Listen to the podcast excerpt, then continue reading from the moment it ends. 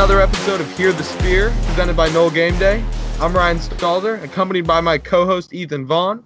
We'll be welcoming special guest, former Florida State defensive lineman Jacobbi McDaniel, on for his second appearance on Hear the Spear later in the show.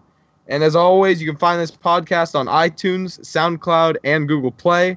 But for now, uh, what are you thinking, Ethan? After that uh, 30-point drubbing to Boston College. It's honestly kind of bittersweet to me, just because Jimbo Fisher could kind of keep selling the whole "we're inches away" or we're, we're not, you know, we're not that bad. We've just played a tough schedule and, and had some close losses kind of card, but you lost 35 to three to Boston College, so that's kind of out the window. Um, it kind of really, to me, solidifies the fact that major changes had to be made to the program, and I think because of this, it, it has to solidify that and make that kind of a given to Jimbo Fisher heading into this offseason. All right, let's bounce back and forth some positives and negatives from this game. I know you got a lot of positives, Ethan, from the Okay. old uh, 35 to 3 Boston College loss. All right, you want to know my positive? Let's hear your positive.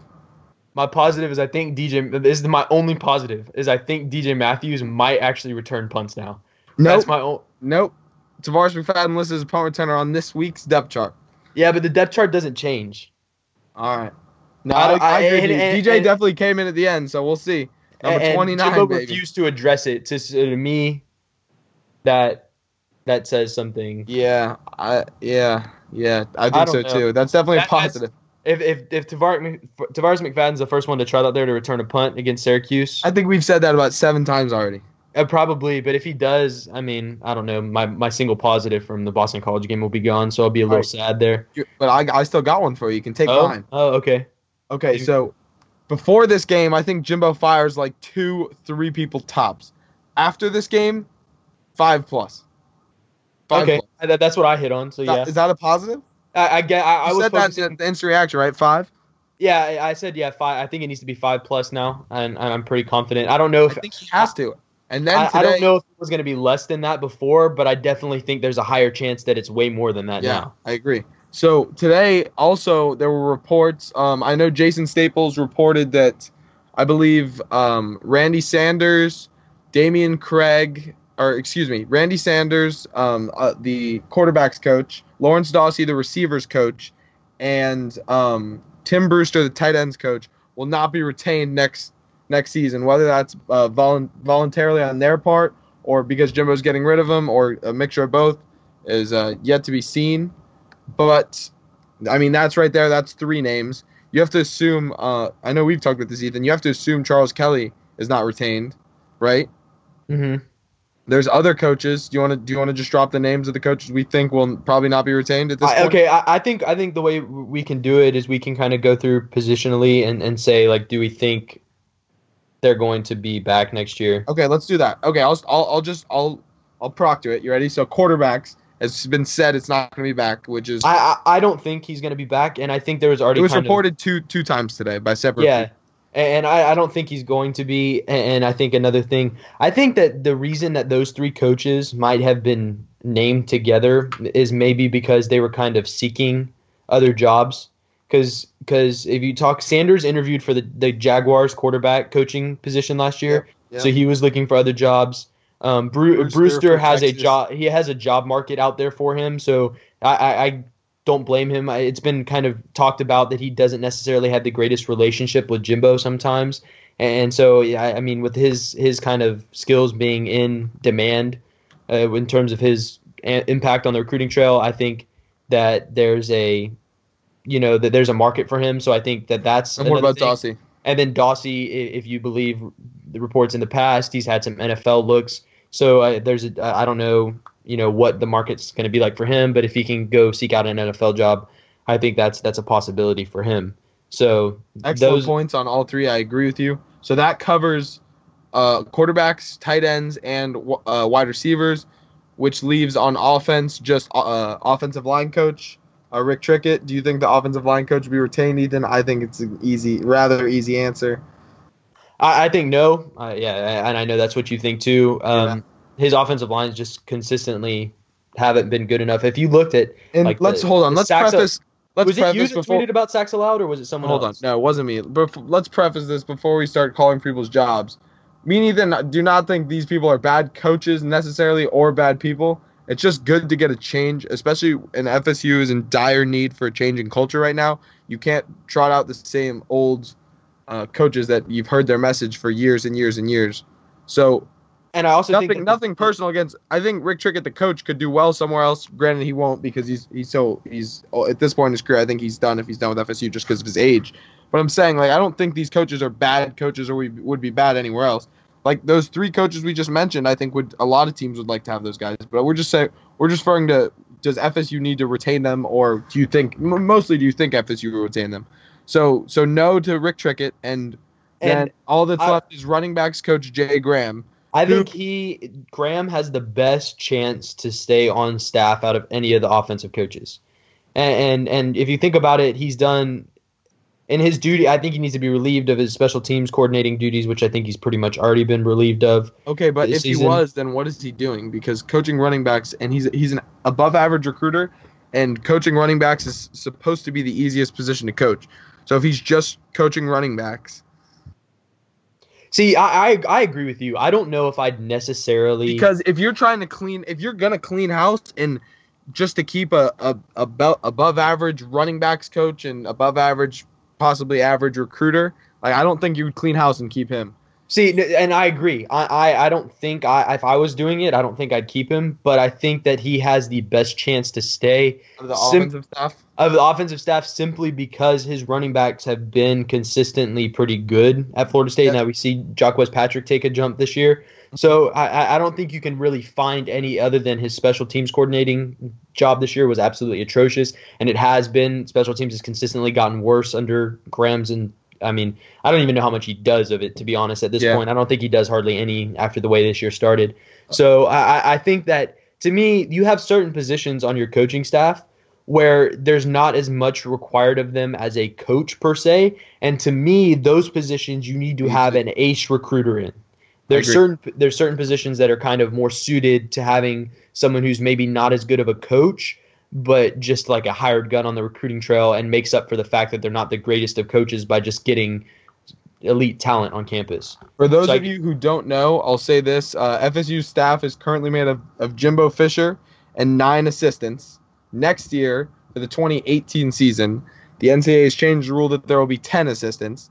So, regardless of how many changes there'll be this year, they will also be adding a coach to the staff. FSU staff is currently composed of five offensive uh, coaches, which we just listed, and then also there are four defensive coaches that we'll get into in a second. But first of all, I know Ethan wants to touch on some assistant coaches or quality control assistants that should be should be getting looks for positional coaches. So uh, we can start on the offensive side of the ball. There's two guys I believe Ethan wants to talk about. Do you So want to do you want to finish through? Do you want to sit on the offensive side of the ball? Or do yeah, you I'm gonna I'm gonna stay on the about- offensive side of the ball because these could be possible replacements for the five people. Okay, and then we'll just go go to defense. and then we'll that go to makes defense. sense. All right, so I think that on the offensive side of the ball, to me, you've got really two to talk about. You've got Dameyune Craig, who was already on Florida State staff as a quarterbacks coach, and uh, you know, kind of famously recruited Jameis Winston and was a big reason why Jameis Winston ended up at Florida State. So I think he he might get a look. Um, he's kind of an interesting scenario because he coached wide receivers at LSU. So you've got if you if the quarterback job and the wide receiver job opens, you've got which, which reportedly they both will. Both will it's be, worth so- noting. And then you've got Tino Sunseri, who again to me could either fill the quarterback or wide receiver job because he played quarterback in college, and but like I, I don't think you necessarily have to be a former wide receiver to coach wide receivers, especially if you played quarterback because you know a lot of their responsibilities. And his dad and and Tino's dad was the former, uh, def- it was a former defensive assistant for um, Jimbo and he's currently the linebackers coach for the Raiders. so um, he, he was- he comes from a good pedigree. So he comes from. I mean, his dad coached at FSU for many years, and now he could coach at FSU. Um, well, he already does coach FSU, but a- a- as a full time position coach, that's definitely something to look out for. I think one of them definitely gets promoted. I'm not sure if both of them will. Me and Ethan have talked about this. Uh, our concern with Craig is that he's not very loyal, and that if you do promote him to say quarterbacks coach, he the the first time he gets an offensive coordinator job, I think he bolts, and I think Ethan agrees. And yeah, I agree. And I think there might be I, I don't know. I don't. I don't. I kind of doubt that he actually gets promoted. To me, talking about Craig, just because of of what happened in the Seems his past. career trajectory was going sky high, straight up, sky high, and then it's kind of. I mean, now he's a an equality. He's yeah. Now he's not even on. He's not even one of the you know he on he field was an up and coming. He's a great recruiter, but he was an up and coming uh, coaching star, and it's kind of plummeted. His stock's kind of plummeted. So, So we'll see. It's definitely just interesting to note um, that on that side of the ball, but we can move to defensive side of the ball now. Obviously, let's go straight to the big one, Ethan. Uh, we will go with defensive coordinator Charles Kelly. Uh, I have a better your- what are chance your- of being employed as Florida State's defensive Okay, coordinator so next you- year than Charles so Kelly You does. have a better chance. What's what type of scheme would you run? Run just out of curiosity. what scheme would I run? Yeah. Um, You run like I a don't know, I'd probably go with the- or uh, I, I don't know, probably a three-four uh, against the, the offenses in the ACC. you, I like four. keeping. I like you- four the four-three, but Are you still keeping the star position on the field in base, or are you gonna are you gonna keep that extra linebacker out there? keep that extra linebacker. But Okay. recruit recruit someone like Roquan Smith to, to play that, that extra linebacker position. Okay, so so that's Ethan Vaughn, the 2018. That's his that's his uh, application. 2018 def- defensive coordinator Jimbo. Yeah, hit him I- up. Unemployed, so hit me up, You- Jimbo. You can find him on Twitter at Ethan Vaughn seven ng or something like that. I don't even know. All right, but let's go. So so Charles Kelly, we think is definitely out. Honestly, the relationship is just soured at this point. Jimbo really can't trust him to call the deep end. He's kind of got burnt by him so many times over the past three years. Um, we understand Charles Kelly is a great guy. Um, Levonta Taylor, uh, sophomore cornerback, says that Charles is the only reason he came to that Levonta came to Florida State. Derwin James and him, we know, are best friends from the Showtime, uh, a season with show last season. But um, we do expect FSU to have a new face defensive coordinator um, next year. Do you have any prospective defensive coordinator candidates, Ethan? I've heard talk about a possible Alabama defensive defensive backs coach. If you'd like to touch on that. Well, yeah, I think Ansley's a, a really clear kind of candidate for me. He's got a really good pedigree, having worked with Saban, having worked with Kirby Smart, I think a little bit, or no, not Kirby Smart. He's worked with Pruitt, obviously. Um, I don't think he was. he's ever, worked with Stoops as well. he worked with Stu- yeah, he worked with Stoops before, in Kentucky. before Alabama. Uh, and but- to me, that's that's such a strong pedigree in the eyes of Jimbo because of the way that Stoops put together really great, a couple really good defenses for Jimbo, and then the fact that Pruitt put together a national championship defense for Jimbo, and they've trusted him to work to work under them. So I think that that's obviously So has who who was the last defensive coordinator Florida State hired? Before from out from another program, Ethan. who was the last one they hired from another program. Pruitt. Okay, what what was Pruitt's position? He was the defensive backs coach at Alabama. What is Ansley? The defensive backs coach at Alabama. Oh, so it makes sense. Okay. Yeah, Just- it does. just- Especially definitely- when you consider that that that Jimbo puts so much emphasis on coming from the Saban the Saban tree Absolutely. of coaching. Especially coming from Stoops as well doesn't hurt.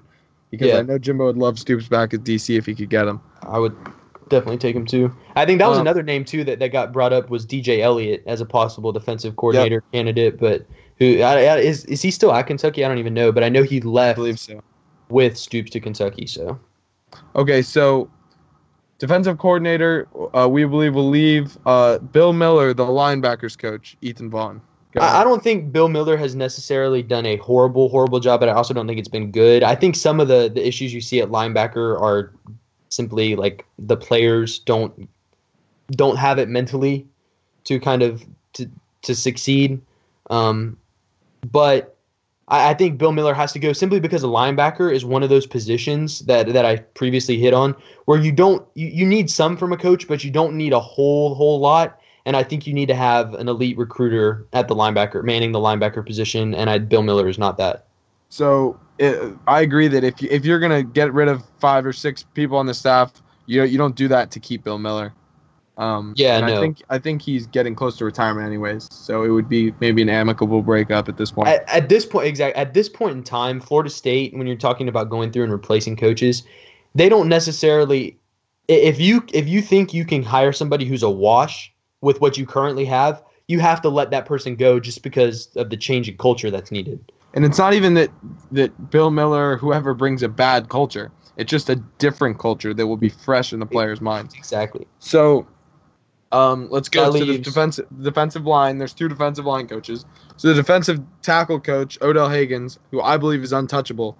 Um, He he, was he was at Florida State when my dad was there as a player.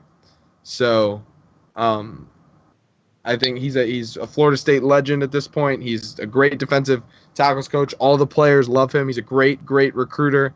Probably the most underrated recruiter on Florida State staff. Um, so I think he stays for sure. I think he's the one person, if you ask me, who's the most likely to stay stay on staff. I would say uh, defensive tackle coach Odell Haggins. Do you agree, Ethan? Yeah, I, I, I think for sure that that Haggins is safe. His defensive tackles have been pretty good this year. It's kind of trended downhill I think they're recently. I think they're the one of the only positions who've given consistent effort through a bad season. I agree. I agree with that. And and Demarcus Christmas has actually shown he's improved this year. A lot. I agree. So and then I also one- think this might be an unpopular opinion, but I also think hey, uh, Brad Lawing stays. Jimbo just had his like just hired him, uh, I guess two seasons ago now. So I don't see him get getting rid of him. I think Brad Lawing's a lot better coach than he gets credit for. Um, I think uh, he's he gets ra- rave reviews from players, and um, I've heard that Jimbo thinks very highly of him. So I would not be surprised. I think people are just like assuming that he's going to leave, but I, I would not be surprised to see both defensive uh, defensive end uh, defensive end and defensive tackle coaches at Florida State next season. What do you Okay, here's here's a little like I don't know twist on this. I, I agree with you. I think Lawing is capable. I I think he's a good defensive ends coach.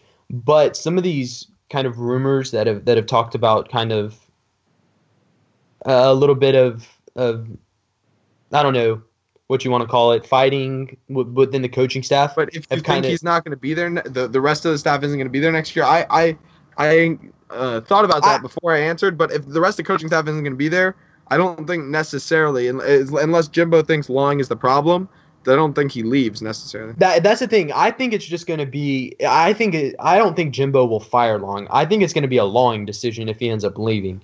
I think Okay. it might be. I think he might be. I, I actually s- spoke to Lawing this summer, and he and he talked about and he said he wanted to coach for five more years. So I don't know if he's to the point of retiring, but a Uh-huh. season like this can kind of you know change change things. So I mean, I, I don't know. I, I I think that ultimately, if it if it was me, I, I would be fine with Lawing staying. Um, his defensive ends have underperformed this year, but I think it might be a personnel. Uh, Sweat has looked good, but I, I just I I think it might be a personnel issue on the other on the other side.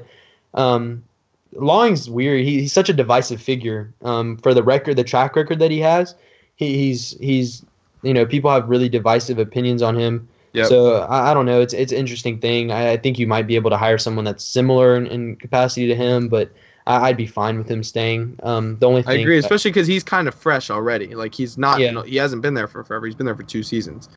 Um, the only thing he could get, improve is I, I don't know as you get older in college um, your recruiting tends to take a hit because you don't want to have to deal with the kind of the antics of Yeah. high school kids so I, I, I don't, that- that might be the only argument I can make for I guess cutting ties with Lawing is getting a younger guy in there who's going to be more willing to to kind of recruit and be a dog on the trail but that's about it And then one uh, assistant uh, quality control, however you want to shadow staff, whatever you want to uh, term them as. One one coach on defense that is worth noting is uh, Addison Lynch, who some of my people tell me that even before this before this debacle of a season that he was going to be promoted um, as the tenth coach to even out the staff at five offensive and five defensive uh, assistant coaches. So definitely a, a name to keep an eye out on. I'm not sure how this season has changed that, um, but I do think that it's a possibility that Addison Lynch gets promoted from within to one of the five spots, and I'm not sure necessarily where he would coach. I don't think it would be on the line. It would either be defensive backs or possibly. I think linebackers. linebackers would be the Yeah. position if he takes one, One but one I I, do. I ultimately don't think that's going to happen. Okay, I- yeah, we'll see. based Just on what I've heard this on. season, I don't think I don't think that's going to happen, but it's it's I guess a possibility. just something to keep an eye on. Okay, so one thing that I know you want to talk about, Ethan, is what are your thoughts on? So people have thrown around this interesting, I guess it's interesting hypothetical So FSU fi- doesn't instead of firing Charles Kelly, FSU demotes him to linebackers coach and special teams court, uh, coach, where he was in t- 2013. What are your thoughts on that, Ethan? See, I, I think that that Kelly is capable of filling that role at a pretty high level. Um, my problem is is is with a guy that's kind of had so much negative. I, I mean, some of the fans flat out hate the dude. So I, I just don't think it'd be healthy for for him to stay on. I don't, I, you know, just his personal life. I don't think it'd be healthy for him to stay on. Um, I, I, think it's just better to get some new blood in there. Even though I think he could be successful in, in that role, I think it's just better to, to move on. I agree. To you. I agree with you. While while it's good to have, or I don't know, while it's good to have some some a coach that you know has succeeded in that role, I also think it, it might be better to have a coach that you know kids will be 100% bought into because it's a new a new person and a new person that you have to prove yourself to. So I think ultimately it's better to let go of Kelly, although that is an interesting scenario.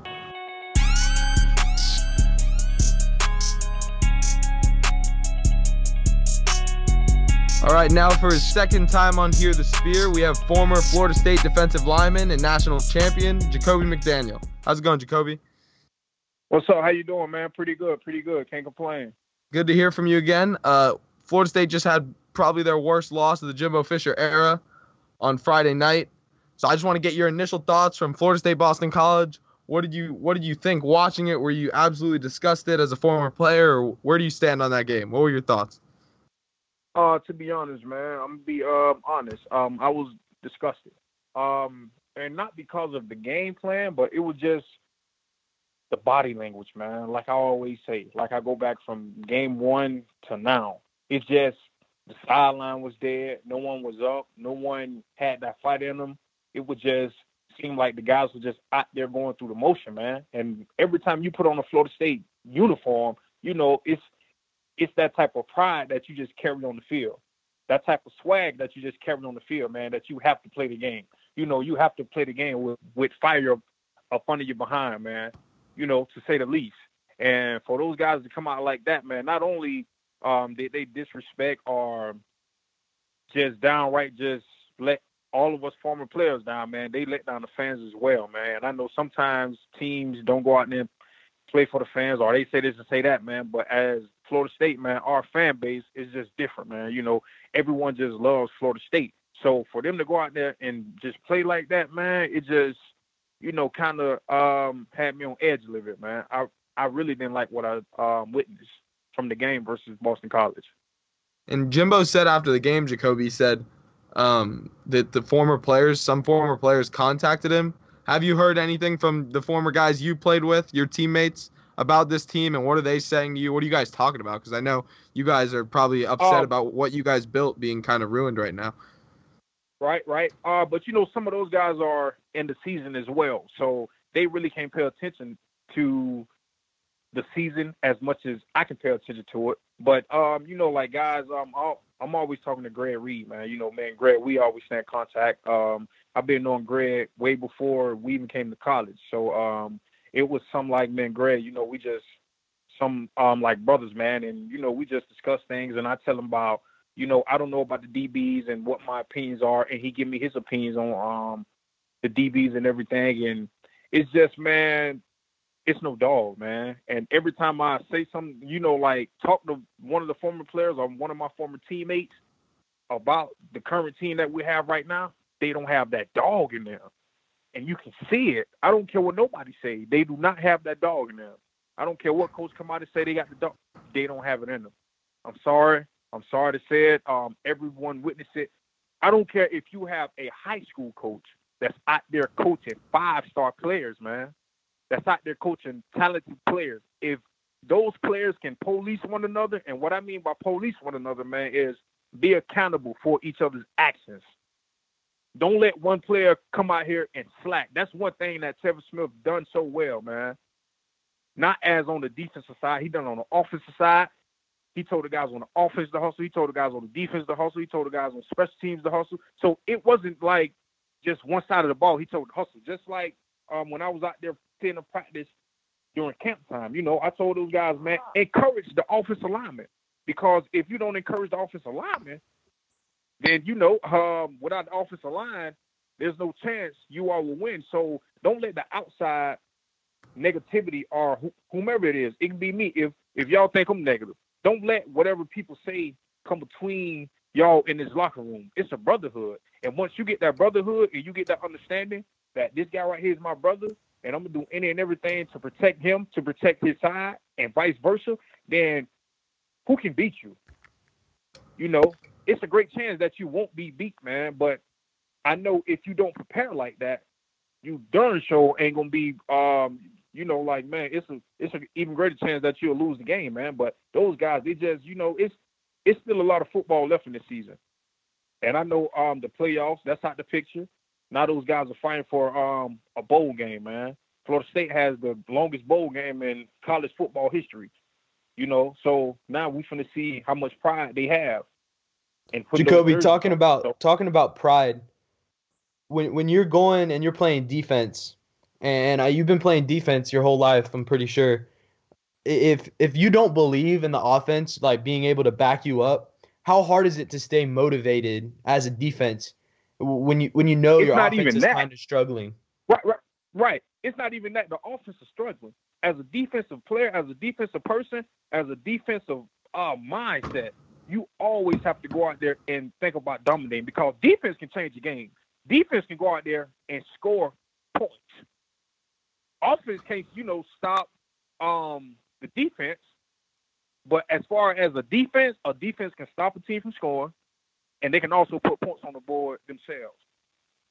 So as a defense, you always got to have that mindset. Every game we come out here, man, we're gonna dominate this game. I don't care who it is. I don't care who we playing. I don't care who's lined up in front of me. That's the type of mindset they have to get right now. If the coach say play cover two, that was one of Coach Mickey's main, um, you know, his main defense, cover two. Everybody knew what defense it was, but the thing about it was those guys back in the day, man, they had that mindset, they had that attitude. I don't care. I'm coming right at you. I'm letting you know I'm standing right here. It's up to you to stop me. It's ten other, you know, SOBs out here that's ready to get the same thing that I'm trying to get, and I'm trying to take a body with me. That's the type of mindset they gotta have, man. Even if uh, they don't have it. Jacobbi, I have a question. So, Derwin in 2015 looked like an absolute dog, like you like to talk about. Like, uh, I mean, he kind of defined dog in 2015 to step in as a freshman and do as much as he did. And last year on the sidelines, he was in all the players' ears all game. It seemed like he was more uh more happy to be like on the sideline leading than it looked like any of the players were except like maybe Demarcus Walker and stuff on the field. So how does a guy like that turn from uh I would say an absolute dog in 2015 and a and a great leader from the sideline from an injury in 2016 to like somebody who you can't really you don't even really see leading on the field? Does that have to do with the people in around him not buying in or the coach is not letting him lead? What what what is that in your eyes? Oh no, trust me, trust me. With a with a with a caliber player like Derwin James, if he wanted to lead, Jimbo would step out the way and let him lead. At times, Jimbo, you know, can kind of I won't say get beside himself in a bad way, but if any player wants to lead, he will not get in the way to stop them from leading. As a freshman, Derwin felt like he had something to prove, you know, even as a freshman. So that's what he did. He went out there and he played his best football. So he became, you know, freshman All American. He he he he got that big name. Sophomore year, he got hurt. So I guess people on the outside or whomever it is that's in his ear saying, you know, man, everybody know who you are. So you know, this this year, I hate to tell you, but take it easy a little bit. That's what I'm thinking. Take it easy. Yeah, don't get hurt uh, for the draft or whatever. Yeah, don't don't get hurt because he's like a top five, top ten pick. So to the sense of that, who can really blame him for that? You know, I can't blame him for that because I never been in a position like that. And nowadays, that's the norm. Guys not even playing in um, bowl games because they're trying to avoid getting injured. And you know, so I can't blame him for that. But I I would have liked to see him like bring the guys around him to his standards you guys around me play like me, have the attitude like me. I don't care if people can say what they want to say on outside. If somebody's not doing something, get up in their face, tell the coach take them off. You know, tell the coach take him out. I can't play defense with him. It's either he come out or I come out because I can't play with him because I can't trust him. And you think a high caliber player, if Derwin wants to speak up like that, you think them coaches won't listen to him? Of course they'll listen to him, man. They'll listen to him. So I think he just got in his mind that he was just he's just worrying about himself right now. And sometimes, you know, um, guys have to be selfish, man, to get where they want to go. And I mean, from the outside, we may not agree with it, but I don't know what type of financial situation he's in, his family in, man. So, you know, at the end of the day, um, I just wish him the best, man. But I just wish, you know, he, he could he can he can be that leader, man, and and and, and um lead the team. And I guess, man, just um make plays when the plays come his way. And you know, some people play the game because they love it, and some play it, you know, for the financial uh, part. So I don't know what. The thing that's is, weird but- to me about that though is that Derwin's always been kind of talked about as a guy who plays it for the love of the game, like you just talked about, because you know the way that that he's been portrayed as a recruit, kind of kind of just had those stories told about him to where he you know he loved Florida State and, and he loved football and how he played you know in his seven on seven teams. He he was he played both ways. He played both ways a little bit in high school and just like a, just talked about as a guy who kind of loved football. So it's interesting to I guess see him kind of making a, a, a little bit of a, a financial decision maybe um, this year kind of kind of the way that he, that he's playing Right, and and and I'm not saying that he's well. I'm saying he's making it, but that's my opinion. You get what I'm saying? Like you can just tell it. I can. I mean, from the way he's playing, that's what I sense.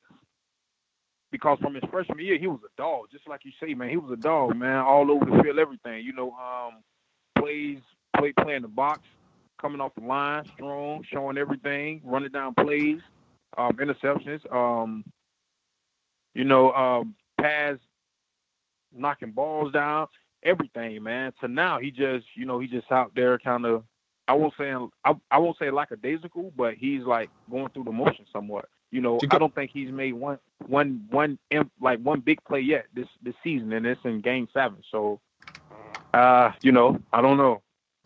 You're absolutely right. Um, so for we've talked to you and some of the other players about um, we talked to you and some of the other players about Telvin Smith kind of going from I mean, he was always a, a dog, but kind of going from overnight to the just the best leader on the team. So what do you think sparked that and is that something a coach can help facilitate or is that just him just finally deciding to turn it on? How does that happen? How does Um, that work?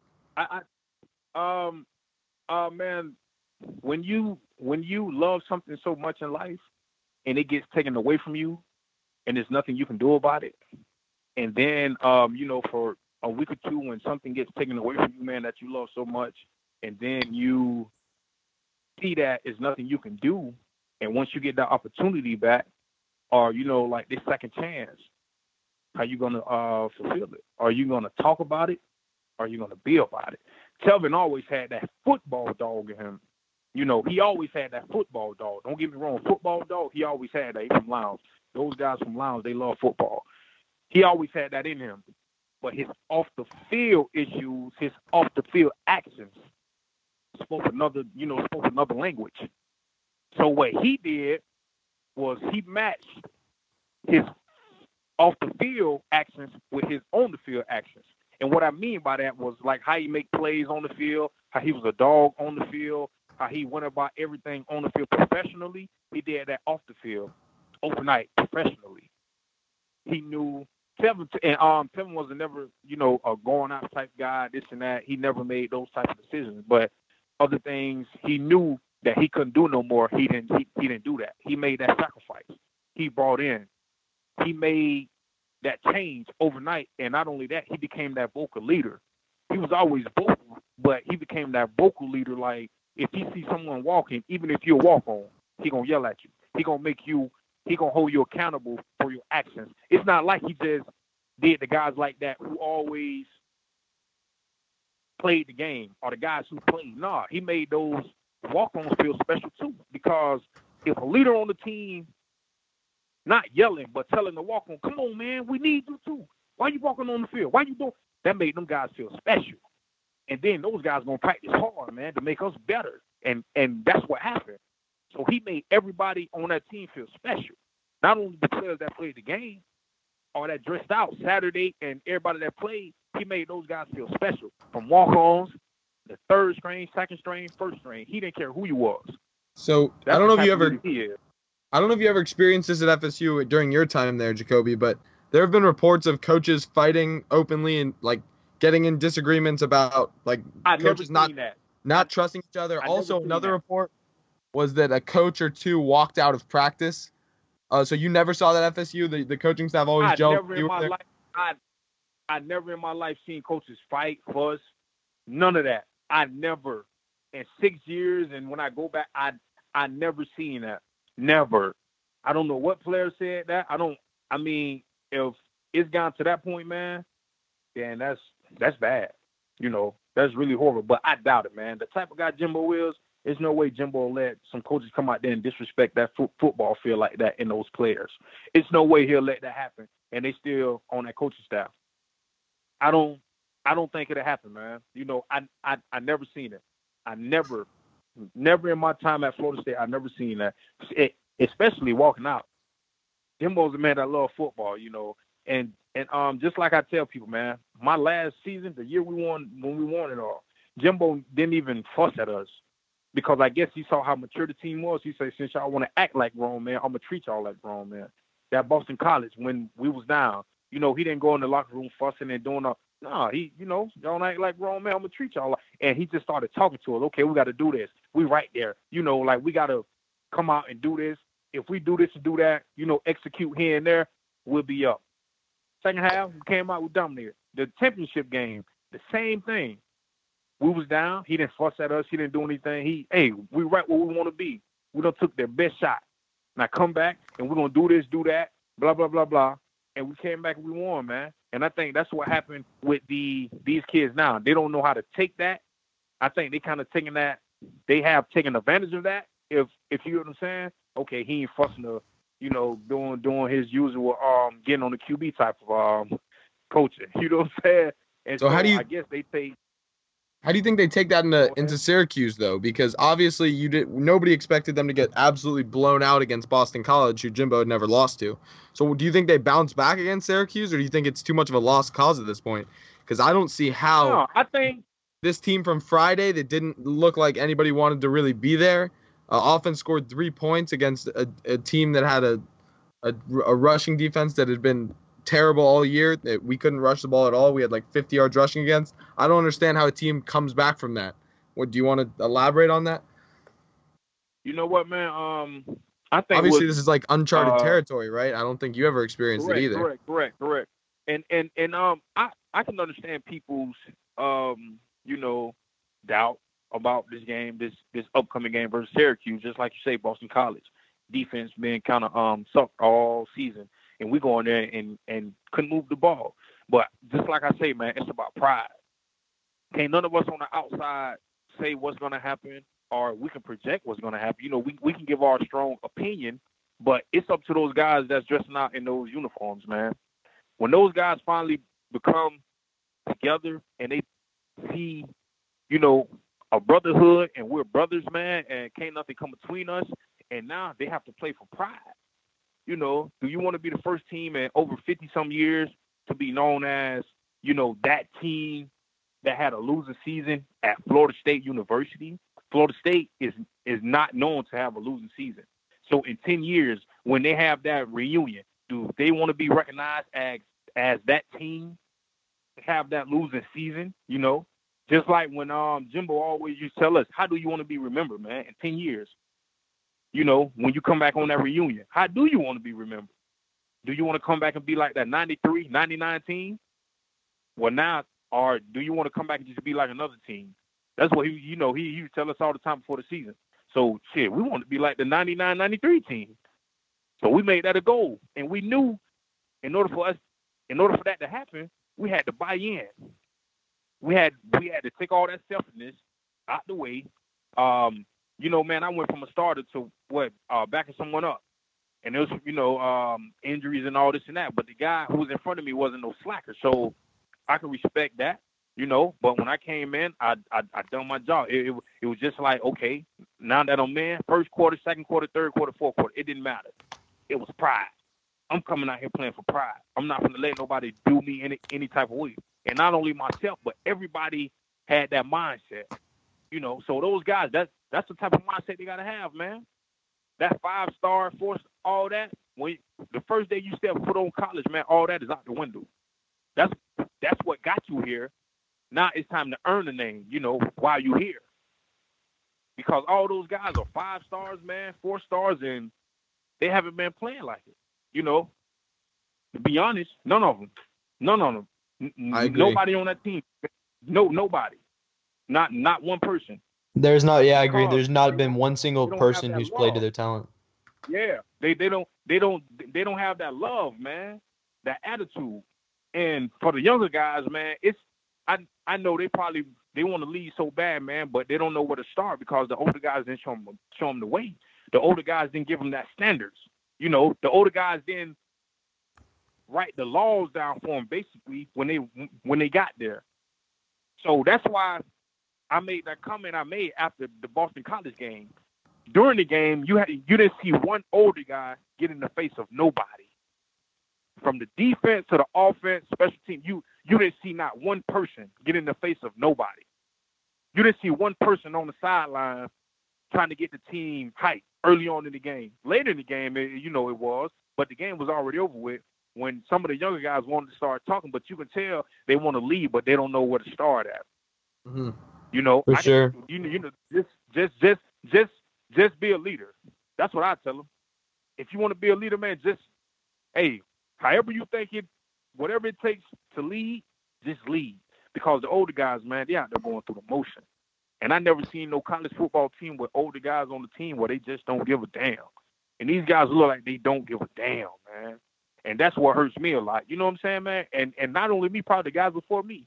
Cause just like I said, this is the only thing I have now. I don't have football no more. I didn't think football would be over for me this fast. But during my time at Florida State, man, I broke my leg. You know what I'm saying? I had like five, six surgeries. I gave my all to that. I gave my all to football at Florida State to get Florida State back where it used to be. And when I left, not only myself, but all of us, we did. And we left Florida State in high standards. But now it seems like guys can just come in there and just do what they want to do. But that's not how that's not how it's supposed to be, man. You know, that's not how it's supposed to be. And they know that. That's not how it's supposed to be. Hopefully Jimbo start recruiting guys to where they know football is the only thing for me right now. You know, they breathe, eat, and sleep football. And right. if they don't make the best of football, then it's back. You know, it's back to square one, man. It's it's it's back to you know the type of living they don't want to go in, man. So those guys, man, they really need to get it together, man. They they really need to take that pride and you know like look at themselves in the mirror, man, because a lot of them not gonna make it to the next level with the way they playing. I don't care if they get drafted first round, but but but the type of way they they playing and they carrying themselves, man, it's not gonna happen unless they change that. Yeah, me and Ethan, I know I agree with you, Jacobbi, wholeheartedly as far as the uh, the no dog on the team and and really no no true leaders on this team. Um, not at all. I I never seen that, man. You know, uh, my time at um my sophomore year, in my my yeah my sophomore year, junior year, we had some leaders, but they only wanted to lead when we was in front. But my but my senior year, my last season, we had leaders throughout everything, and that's what made a difference. You know, my sophomore junior year, we just had front runner leaders. When everything was good, oh yeah, they, they you know they was up. They wanted to lead, do this and do that. But when things was bad, it was nobody to lean on, or ain't nobody want to take the blame, or you know anything like this, include myself. You know, I was at fault too include myself. But the guys, my last year, everybody was a leader, man, and that's what separate that 2013 team from any team I ever been a part of. Everybody was was a leader. Everybody wanted to take responsibility, not only the good but the bad as well. You know, and we corrected that as a team. It was great talking with you, Jacobbi. Definitely agree with a lot you had to say.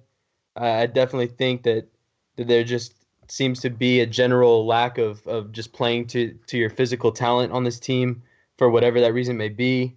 And uh, hopefully that gets turned around. But that being said, it was great having you on. We really appreciate it. Second time on in the last month.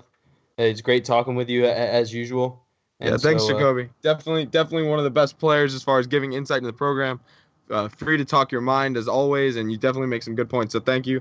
Uh, thanks for having. Uh, thanks for coming on. No problem. No problem. No problem. Go Woo! Noles. Let's get it on. Let's get it on uh, Saturday against Syracuse. Get the the, the train Yes, back on the tracks. That pride. Uh, I think we can kind of get into some discussion, maybe about some like out topics outside the program right now. Um, uh, just just some quick hitters. Kelvin Benjamin was traded to the Buffalo Bills today. Um, the I think the Bills gave up a third and a seventh back to Carolina. So, I, I, what- do you have any opinion on uh, what you think that means for Kelvin and his NFL career? Yeah, I think this immediate. First of all, I think this immediately makes Kelvin Benjamin the number one threat in in Buffalo, which I think he also was in Carolina. But just that's worth noting, because the only guy they currently have there is the guy from uh, the Eagles. That the Jordan Matthews is the only other sort of big name guy in Buffalo right now. So I think Kelvin Benjamin is immediately catapulted as number one receiver on that depth chart, just like he was in Carolina. And I also think, especially this year, and it's certainly trending this way, that Tyrod Taylor has been a better quarterback than Cam Newton. Hey, I don't know about that. Oh, okay, except he 100% has. Look at the look at the stats, look at the production, look at PFF, Okay, the look at anything production? you want. Yeah, The production? anything you want. Look at it. Let's look at it right now. Uh, uh, uh, we, we'll Let's talk- look at it right okay, now. My thing is simply from a yards basis. When you're talking about receiving yards, um, Cam has put up 240 yards a game, and and Tyrod's about 50 yards lower than that at about 190 a game. He's only passing for 190 yards a game. Now, I don't think it's because he's a bad quarterback. I just think it's a run first proposition in Buffalo for the most part. I don't think he's made he hasn't made any mistakes, and and who knows, bringing Kelvin in may allow them to be a more pass oriented offense, and may he may draw those targets. But I, I don't think that I, I, right off the bat I, I'd say that specifically having Tyrod Taylor as your quarterback right now is like a, a- a- is a lot better of a situation for a wide receiver. The what I'll what I'll point to is that Tyrod has thrown two interceptions and Cam has thrown 11. So I know that that doesn't necessarily have to do with production, but as far as sustaining and finishing drives, um, I think Tyrod Taylor is better suited, especially that now in the red zone they have a, an option to go to. So I think um, that number could certainly shoot up. But I'm excited for Kelvin. I think he could definitely succeed in Buffalo. Buffalo's a lot better than people thought they would be going into the season. But uh, what's the next topic you got there, Ethan? Your quick hitter. Uh, we kind of talk about. I mean, it, it look really looked like Jameis and, and the Bucs were poised to take that next step after I think it was a nine and seven season last year.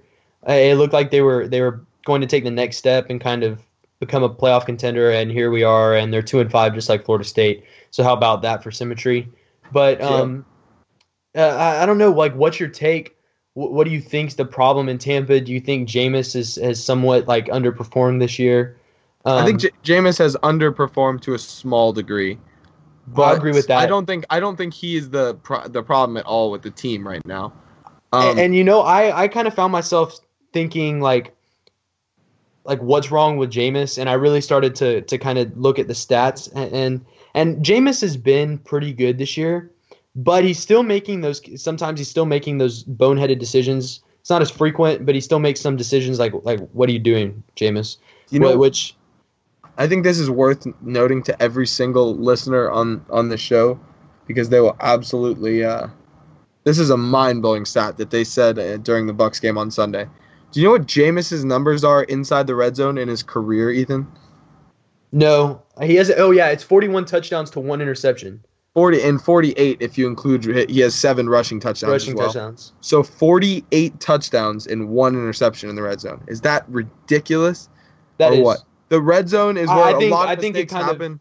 The red zone is where a lot of mistakes happen because the windows are much smaller because you have a 12th defender, which is the back of the end zone. So safeties don't have to play as far downfield. They can cheat up. Just takes away passing angles. Secondly, in the red zone, you're forced to make quicker decisions because of that, and it's more often more dire like scenarios where you need to score to take the lead or to, to end the game or however however you want to look at it. But you're less likely to take sacks and stuff like that. So I mean that is just a mind blowing statistic, especially from a guy who is more or less a little bit turnover prone. Yeah, and and I agree. I think I think some of his they they struggled in the red zone a little a little bit this year. It wasn't necessarily interceptions. He's missed some throws down there, so I don't I don't think he's necessarily I as I think. Sorry to interrupt you. I think the biggest problem with Jameis this year, you just reminded me, is that he doesn't seem to be able to hit DeSean Jackson deep, or anybody for that matter. But like His- his, his deep deep ball ball, is yeah. just not consistent. It's not where you need it to be. exactly. So I mean, I'm not ragging on Jameis. I think he's still one of the best quarterbacks of the future of the NFL. But it's just something interesting to note, and I'm sure a lot of people who listen to this are Bucs fans, or if they're not, they pay attention to the Bucs like I do, uh, because of Jameis. no, Uh, I agree. His deep ball accuracy is something that's been kind he of a he definitely needs problem. to improve. Yeah, Alex Smith, just to, to note, has I mean, this season has been night and day with deep ball accuracy. So that's something you definitely can improve. Hopefully, it um, doesn't take until like his what Hopefully, 11th, it doesn't take 12th year in the league. 11th year of that. All right, but last um, yeah, last topic I want to talk about, Ethan, and I think this could be misconstrued as us making fun of or just talking about the Gators just to talk about a rival. But I think this actually has a lot of implications when it comes to Florida State. and he, it so- always does. It always so- does. Jim McElwain out at UF. Not only is he out, he's out for nine million dollars less of a buyout than they would have Is had that to what pay the him. official? Is that what the I- official number was? That, if I believe ESPN report, I believe ESPN reported it that it was nine million. So if that report's true, it's eight That or was- nine million that they saved because Jim McElwain, if you guys didn't know, said that he was receiving him and his players were receiving death threats, but he didn't care to give any further details to the university, which was, I believe, a violation of his contract, which allowed them to not only terminate him, but terminate him with cause. they did, I don't think they terminated him with cause. They haven't done how- that. But then how what did what they, they, get did, the he ba- he basically accepted a, a lower buyout, so that so they he- didn't termin- terminate him with cause. Not not officially, yeah. So they Okay, did, he, so- so he didn't have to go to court and fight that whole battle about about terminating with cause and all that stuff. So he So- he, he basically made a nine. He had, he had a nine million dollar screw up on the podium. I thought they owed him twelve. Was I am I wrong? I think they do, and I think they only had to pay him. Ended up settling for three or four. But oh, let's talk about the implications for Florida State because that's what really matters here.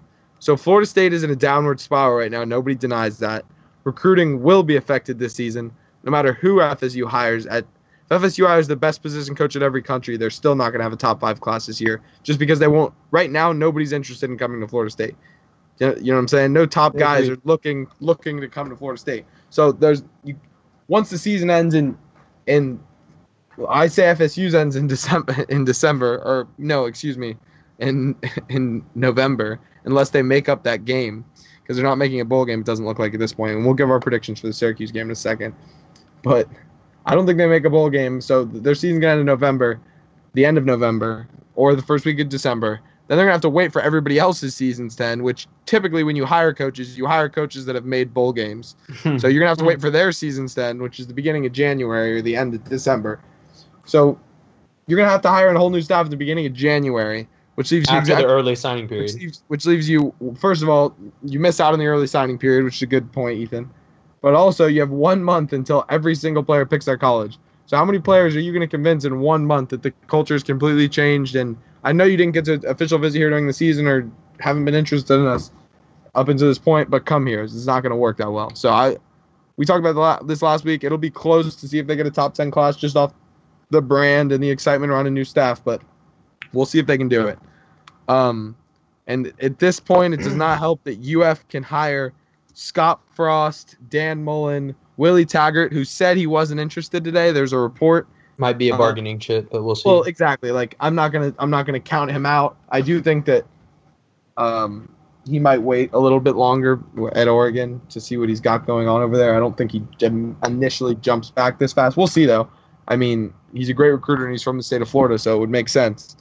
But um, Willie Taggart, uh, Dan Mullen, uh, Scott Frost, the UCF coach who was at um, Oregon under Chip Kelly and Mark Heinrich or whatever that guy's name is.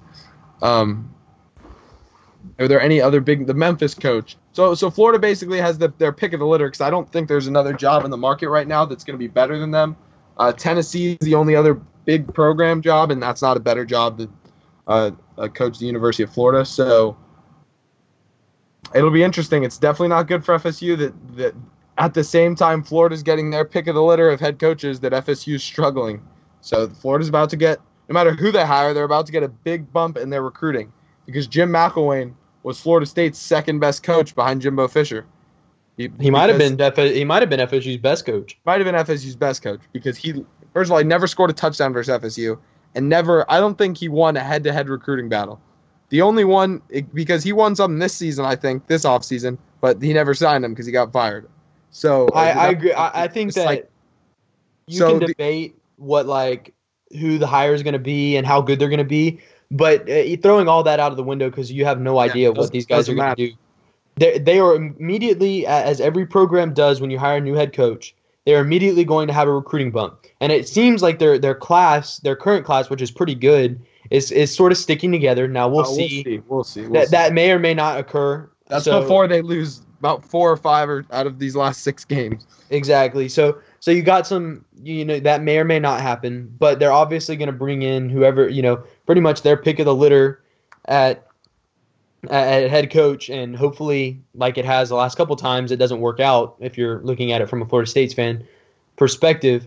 But I think right now Florida State has to be in real concern because you look at it. Miami's right now top ten in the country, undefeated, beat you this year, albeit on a fluky play, but recruits don't. You know, Mi- Miami beat you on a fluky play. I wasn't fluky. Not uh, not not fluky, but like last minute, it wasn't a Okay. total domination or No, whatever. Okay, yeah. that but fluky wasn't probably fluky. the, yeah fluky was probably the, the wrong word to use, but just just kind of they they beat you and it was it wasn't a beatdown, but still that Florida State better beat Florida. I know it's not going to mean much, but it'll mean a little It- bit no, for it that, will that mean- last it- it- recruiting, that last recruiting little bump that we can have. Well, hey, look, we're we're firing the coaches. We beat Florida. We got the cult. Yeah, that helps, especially when you're recruiting people from Florida. Because I'm not sure they'll be able to pull people from Texas and Virginia this year when they can't even win five games. So with that being said, Ethan, I we did, we chose not to preview the Syracuse game because I, at this point I don't think anybody cares about the season. Um, yeah we got to we got to roll games. through we- overreaction or accurate the new Okay, yeah, let's do our let's do our last segment and then we'll give our predictions. Yeah. So the first one uh, for our overreaction or accurate segment is would FSU be better off part or FSU would be better off parting ways with Charles Kelly now rather than waiting until season's end. So I ask you, overreaction or accurate?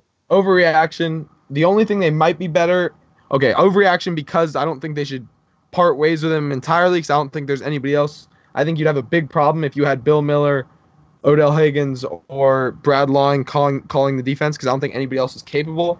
Maybe maybe the only way you could do it is if you fired Charles Kelly and and promoted Addison Lynch to defensive coordinator, um, who we talked about previously. But I'm not sure that that would be a great idea either to throw Lynch into the fire like that with a bunch of people who don't really care. Although it might might help the culture a little bit and give it players more of a buy-in. But uh, I do think FSU might be better with demo- demoting instead of firing, demoting Charles Kelly to linebacker coach and calling the defense maybe by committee. What do you think? I I agree. I kind of I think that they could make firing him or getting rid of him now like work. Um, I don't know if it worked too great, but I, I don't know. I just think right now the biggest issue you're facing isn't even necessarily like who's calling the defense. I think it's just like the culture and the effort, and the guys are kind of giving up and mailing it in for the rest of the season. And I, I think that maybe causing that little bit of uncomfort by having a new guy who's in charge, someone else that you have to prove yourself to, um, someone to kind of come in and sell. Okay, this is a blank depth chart. Y'all are all playing for your spots this week in practice, and, and kind of sell that message of proving yourself and giving, I guess, trying to create a new reason for these guys to play and give effort on on, on these last few Saturdays going down the stretch. I think that that there, it could be something that, and I think we've seen it happen in the past. Sometimes it, it's not really a sustainable bump when when you see it. Um, I think sometimes it gets like like when a head coach is fired, um, similar to what happened to, to like Les Miles and Ed Orgeron last year. The team kind of rallies a little bit because there's a Mhm. little bit of uncomfortableness, and they have to kind of play harder, and, and it, it just creates a level of of like, I guess just they have to give, give a little bit more effort because things are new, they're uncomfortable. Um, so so I think it, it could work. Um, I, I don't know. I, I think I would probably try it if I was in that position, but I could understand why you would hold off on doing it until the season's over. I think All another thing about it though too is recruiting. You might try and get a message out to recruits that things are changing um, that way, but it's that's another thing. All right, perfect natural transition. Next, overreaction or accurate, Ethan? FSU will sign the lowest ranked recruiting class of Florida's Big Three this cycle. True or false? Uh, I'll go with accurate. accurate? I'll go with Accurate. accurate. I agree. Accurate. I don't think there's much else to be said. Miami's on a roll with both their season and rec- recruiting, although I think they lose their next two games to Virginia Tech and Notre Dame, but that's beside the fact. Um, their recruiting class won't be much affected by that. I think they'll still sign the best class in Florida this year. I also think Florida, with their new coach, might not sign the best class, but because they already have Corral and apparently he's going to stick, I think they still sign a good class, even though their coach doesn't have time to to really recruit. I think FSU. I think we'll go Miami, Florida, Florida State, and the gap between Miami and Florida will be bigger than the gap between Florida and Florida State. Does that sound fair, Ethan? Yeah, yeah, I think so. I think Florida and Florida State will both be in that like eight to twelve range. Um, maybe maybe Florida goes a little higher, but I think Miami um, will be closer to that like four or five range, which is interesting. All right, last one. FSU would be better off not rescheduling the University of Louisiana Monroe game, putting the final nail in the coffin of Florida State's bowl streak. Um, I think it's accurate. Like, I, Why do you I- think? why do you think they'd be better off? That's, I'm interested to hear that. Um, I think that it, it but like face value, I don't even know if that game's going to make a difference. Um, I don't know if Florida State's going to get to five wins. Otherwise, I don't. I don't know. Yeah, I don't. I agree. I don't know. So, but then other than that, I think it's it's probably good to end the season, fire the coaches, and, and you know get just clean, get rid of who you're going to get rid of, and, and get and and and I don't know who all is going to come straight onto the staff but it's probably going to be good to get whoever's still on the staff and whoever you're able to pick up as soon as possible out on the trail and recruiting. And I, and I think that that maybe ending the season early and not having to deal with those extra three weeks of practice, where you're still focusing on a season that, for all intents and purposes, was a huge failure, will just allow you to move forward as a program and kind of focus on who you're going to hire, make those make those talks, get through those conversations, and and kind of because because those guys might not leave their jobs, but you can also talk to them and, and line things up before then. So I think that that's something that would be beneficial if, the season ended in late November as opposed to whenever in, in late December. Okay, so Ethan, let's let's do our Syracuse predictions. Just because we've given a prediction every week, we both predicted close victories over Boston College last week. I don't think anybody who follows Florida State or college football in general saw Florida State getting blown out in the manner they did. Um, so I'll, we'll give ourselves excuses for that week, but I don't think we'll make the same mistake twice. At least I won't. What's your prediction, Ethan? This game is really tough for me. Um, not as in like I don't even at this point it's so hard to predict uh, like a Florida State game because you have no idea what you're going to get.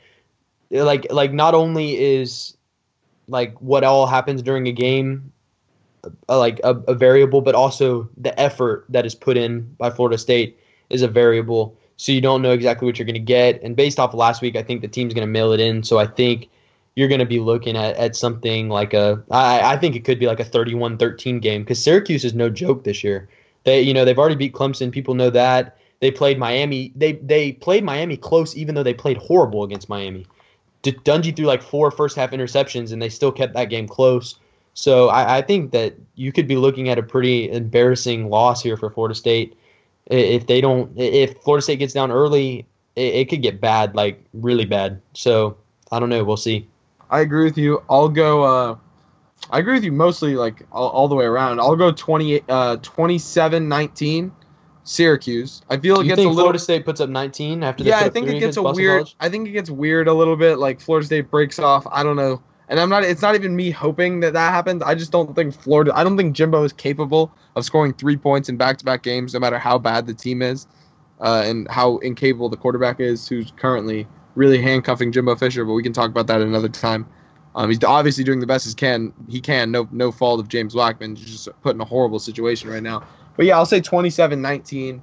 I'll say Florida State's somewhat within striking distance at the end, although the offense really just can't get it done. Um, I'll say my one variable to this people game- forget uh, one thing is people forget that Syracuse lost to Middle Tennessee. Like they're not they're good. They beat Clemson. They're certainly capable of doing good thing, but they're not some like solid all around well really well coached team. Yeah, no, I mean, I I think they're improving under Babers. I think they're getting better. They're starting to believe in themselves a little bit this year.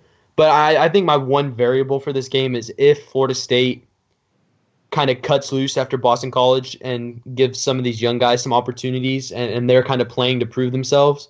And I, I think that's the only chance Florida State has to win this game if they kind of cut loose and let these younger guys like DJ Matthews, like maybe a Khalan Laborn, or maybe a um, a Tamorian Terry or play Hamsah Nasirildeen a little bit more. I don't know. That that's really I think the only the hope that Florida State has to win this game.